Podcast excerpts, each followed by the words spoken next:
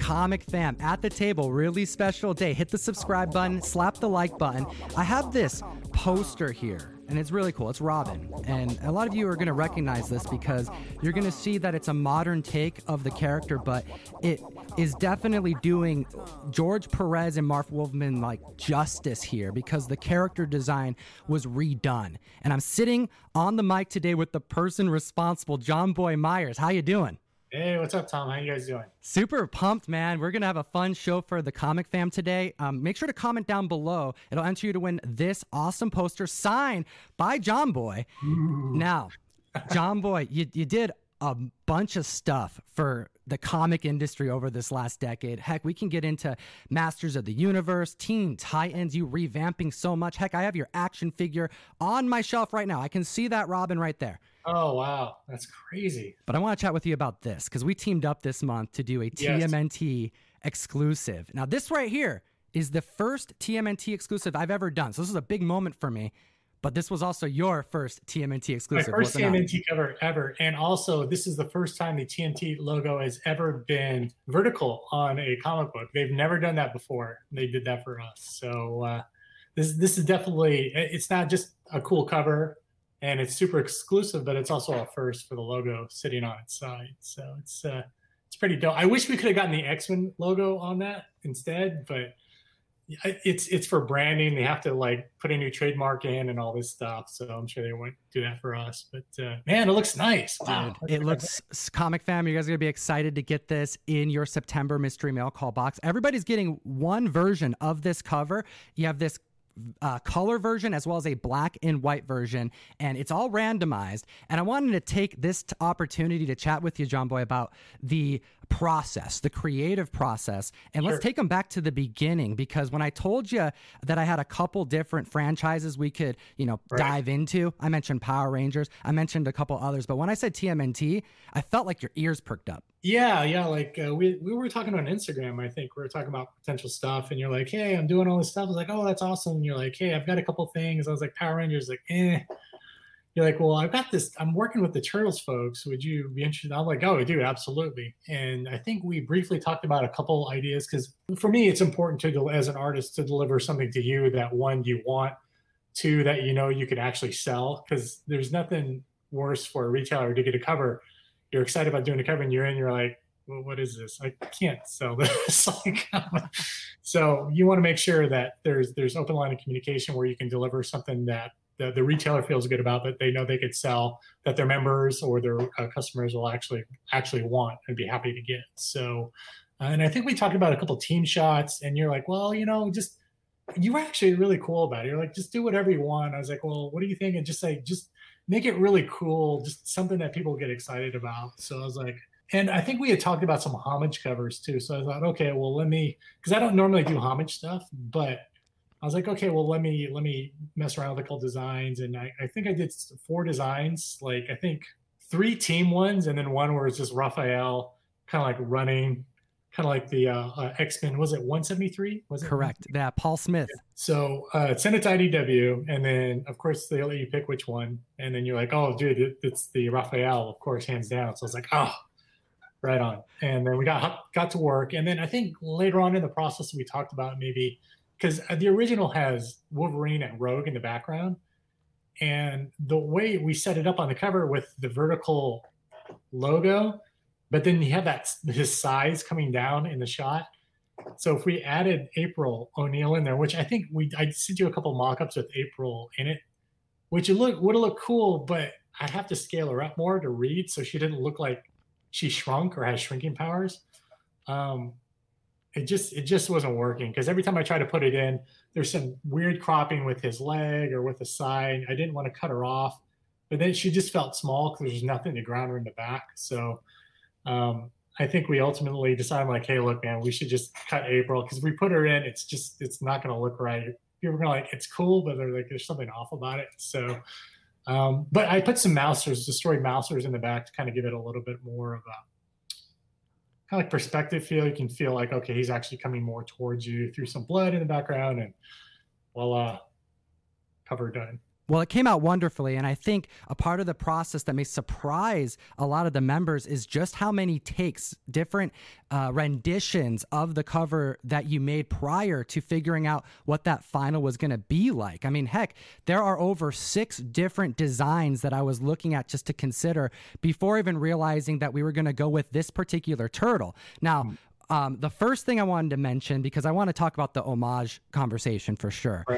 But the first thing I want to mention is, you know, when you picked Raphael to go on this cover, he was the only turtle in the prelims that you picked out from the team. I want to know why Raphael. I love Raphael. He is kind of like the team powerhouse, the team badass. And I think I was a huge Raphael fan from the first movie. You guys must be studying the Bridge Book of Ninja Fighting.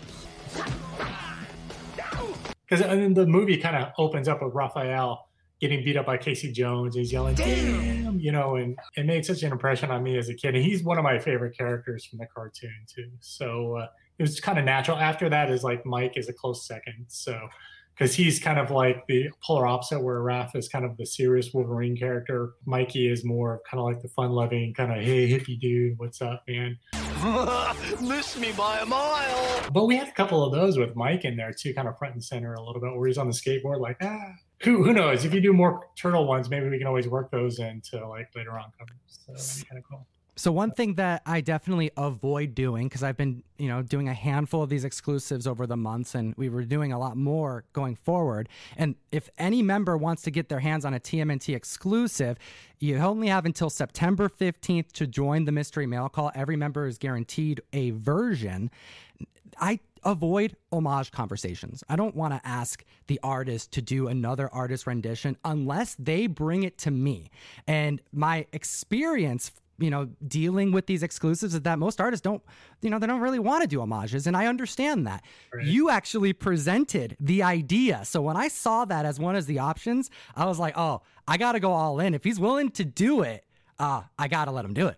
Yeah, like the idea of it was just to do something that kind of had that same feel, that kind of captures that, but not be a one-for-one. I think homage covers are really great to do. I just feel like they're a bit overdone. And a lot of the ones that are getting overdone, I feel like are just total traceovers of the original artist's work, which I'm just kind of like, ah, guys, like, you know, there's that fine line. You want to kind of do it in the same vein as that, where it has certain similar beats, but not be a one-for-one, because it's kind of a, you know, I met a lot of these artists who they get homaged, and they're just like, why don't they just ask me to do it? Because like I'm the original artist. I'm like, yeah, they should, right? Oh, like, that's a good point. My work. So I felt bad. I'm just like, you know what? We should just, if I do them, I want to do something in that same vein, but kind of where it feels like it and it's paying tribute to. That's what a homage does, where it's just not one for one.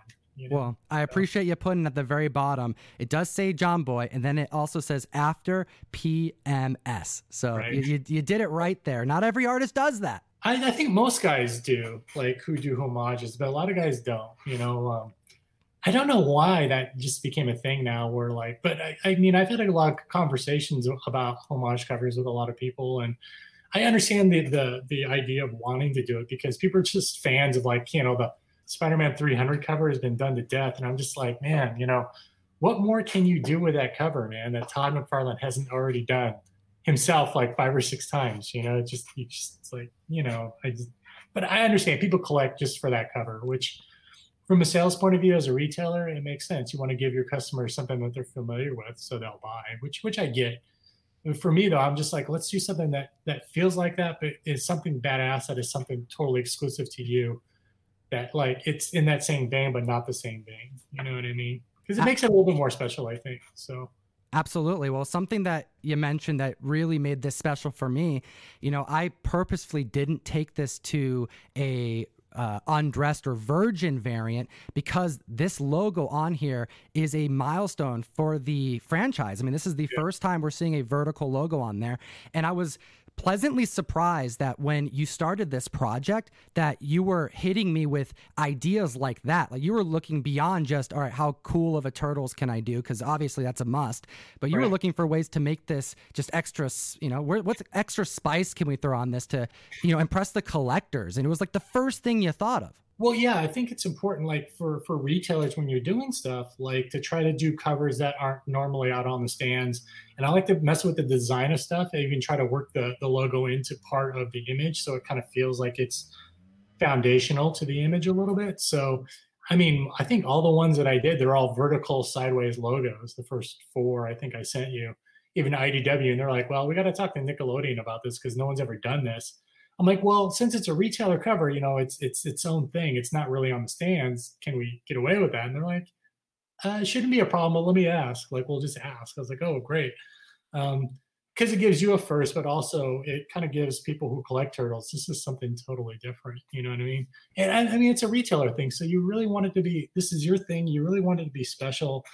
And if we can do things that kind of help goose sales up and saying, this is the first on this is the first on that, I think it's, for me, I'm always like, you know, let's make sure the retailer can make money off of this because it's, you know, your buy-in is you're paying for the art. And then also, you know, on top of that, you're also paying for print, shipping, all this stuff. There's, you just, it's, you're just one cover, bad cover away from like, oh, okay, we can't do this anymore because, you know, so you want to make sure you don't want to be that weak link in the chain. You want to be that guy who's going to deliver for you guys. You know what I mean? Because I would feel horrible if I, you know, sent you a cover that is less than something, you know what I mean? It's just, I'm scared to put my name on it or just ashamed of it. You know, you don't want to do that.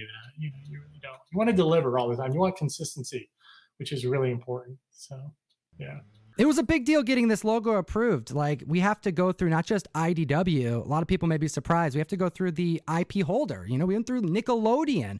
And yes, you mentioned we were gunning for that X-Men logo, you know, and I was all about going for the most we could for this. And it did look good. In Comic Family, you get to see it. It's not going to happen. Nickelodeon is not about to step on Marvel's toes, but we definitely tried. This was a big deal for them to do that. And I think just for you, like your first turtle book out the gate, it's kind of nice to say, hey, look, we were the first, you know, to do this. And it kind of makes that something a little bit more special, you know? I mean, especially for collectors, you're like, hey, you know, there's only X amount of copies of this and it's sideways logo, baby, that's it. So this is, you know, come get it. Well, when you brought it up, I would, you know, typically when I'm, you know, doing my part in this role here, I'm hearing what the artists are requesting, and then I'm trying to figure out through the publisher and franchise holder what we can get away with.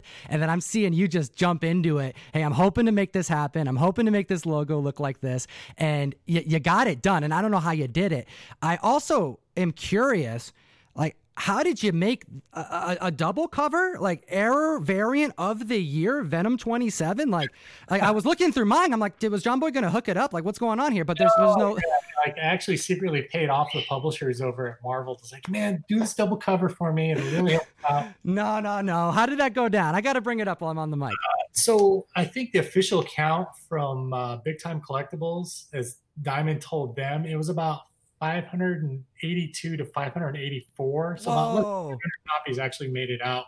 And for anybody who doesn't know, Venom 27, gorgeous cover. You did a couple variants. It was a store exclusive.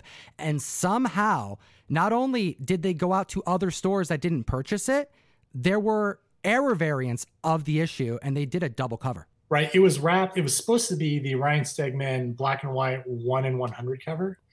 So those were already starting to ship out. And by the time Marvel had caught the mistake, the publisher, they had already printed, I think, the full 1,000 run of that. So they had to pulp the remaining ones. The ones that did get out, they asked for retailers to send back, which, come on, no one's going to send that back. No way. They went out quick, man. They're going for over $1,000 at 9.8. Oh, that's so weird, man. You know, it makes me wish that I had a couple copies. I think for me, the kind of losers were in this, to a certain extent, were Big Time Collectibles in Slab City, because that delayed their book because Marvel had to go to press just for those covers again. And they just got their books, I think, like last week. So they just started shipping out on those, and they had to, you know, do refunds for a couple of people. So, you know, those guys had to lose money, which as a retailer, I hate seeing retailers lose money on stuff because, you know, this is nickels and dimes here that, you know, everything counts, you know, especially in COVID. And I really did not want to see them have to take a hit over that. I mean, it's really great and exciting that this thing happened, but it really didn't benefit them too much because their customers had to wait. And there's a lot of people who were upset about it. And, you know, they try to explain like, hey, this is not our fault, but you know how it is. You've been on that end where people don't care. They want their books now. And if, well, why do they have that book? And I don't. They're like, I don't know. I'm not, I didn't, you know, it's like, what are you going to do? Right. Absolutely. I think that it's nice that you brought it back to the retailer and even yourself too, because like comps are a big deal, you know, making sure that the artists and creators are getting, you know, their work that they made. And although the collector's market is freaking out, and I'm, as I mentioned, variant error of the year, I'm calling it here. Wow. It's very exciting to see so many collectors being not just reintroduced, but introduced to you for the first time. Because since you came on the scene doing Marvel exclusives and, of course, all your DC exclusives, and now, you know, you have a couple more Marvel ones coming up, I believe. Maybe you can chat about those. People are excited. Man, I think since COVID started, I've done like 10 different variant covers, 10 or 11, counting yours, almost maybe 12 or 13. I've done ones for Valiant now. I've done ones, I think I've done 3 for Boom. I've done 2 for DC. I think I've done 4 or 5 for Marvel. One of the good things about the Arrow variant was that, hey, you know, I had other people reach out and say, hey, can you do our variant too? And I'm like, oh, yeah, sure. Like, yeah, that's great. I don't know if people are thinking like, yeah, maybe we'll get Lightning, get an Arrow variant on that too. Yeah, could Lightning strike twice? Well, before I let you go, John Boy, I got to ask, what's the status of Princess Dragon Killer? Because you brought this to Kickstarter last year. The sketchbook sold out. Everyone's excited about this independent run that you're bringing. What's going on? Still working on it, guys. Like, I want to make sure the book is done even before it's solicited. So I don't want it to be, if I decide to do a Kickstarter thing, I want to be able to just have it ready to go and ship out. I don't want people to wait for 3 or 4 months, because I think a lot of Kickstarters that are actually going on right now, I think once they end, like exception of Brian Paluto's. Paluto's stuff is always, he told me to, is get stuff in the can before you Kickstarter. So when it's done, you can start shipping out. And I think that's a great model. I don't want people to wait. So it's either going to end up as a Kickstarter thing, or it's going to end up probably, hopefully, I hope, fingers crossed, at Image.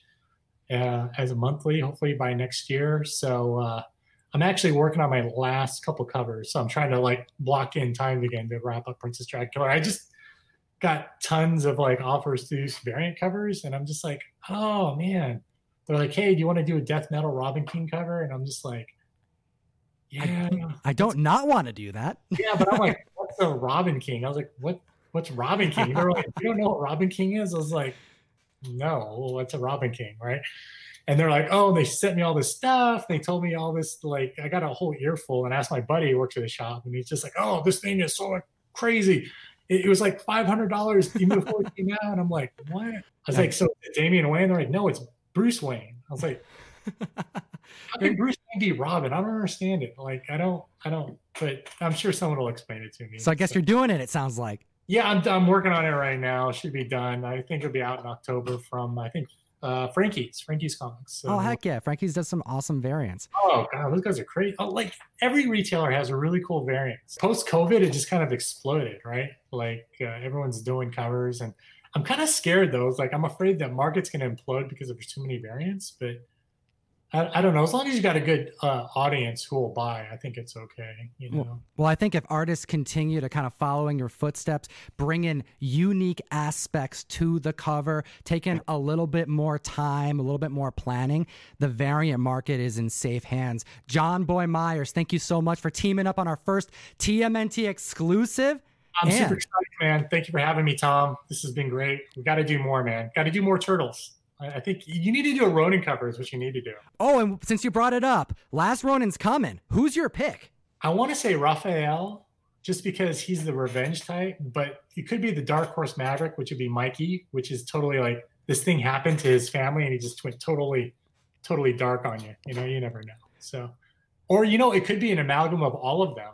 Ooh. Maybe they're all dark. Something happened, they got merged into one super turtle. Who knows? I've been throwing this on the mic here and there. You know, what if they don't tell us? I think that's actually the way to go, and people do not like that prediction. Dude, no way. That would be awesome, because you're always left wondering who is the Ronin, because everybody's mutated in this new world, this new future. So that actually would make sense to not do it. Don't spoil it. You're like let it be. We don't know who it is. You know what I mean? Ooh. That actually adds more mystery, and it makes it more, you're more involved in the story, because then it's not, you're not wrapped up on your preconceived notions of like, well, oh, this is Mikey, so he's going to break out the nunchucks any second here. Yeah. Don't give them what they want.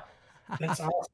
Yeah. comic fam, who do you think is the Last Ronin? What's your favorite John Boy Myers variant? Let me know in the comment section below. I enter you to win this awesome Robin poster signed by John Boy Myers. And as always, everybody out there, please geek responsibly. Enough said. Comic fam, go over to Instagram, link in the description, and go check out John Boy 007. Give him a follow. He mentioned that he would be down to maybe come back on the mic, that maybe he'll bring some giveaways for the comic fam. Go give him some love. Go let him know that you saw him on the show, and maybe he'll do it. Maybe he's already committed to doing it.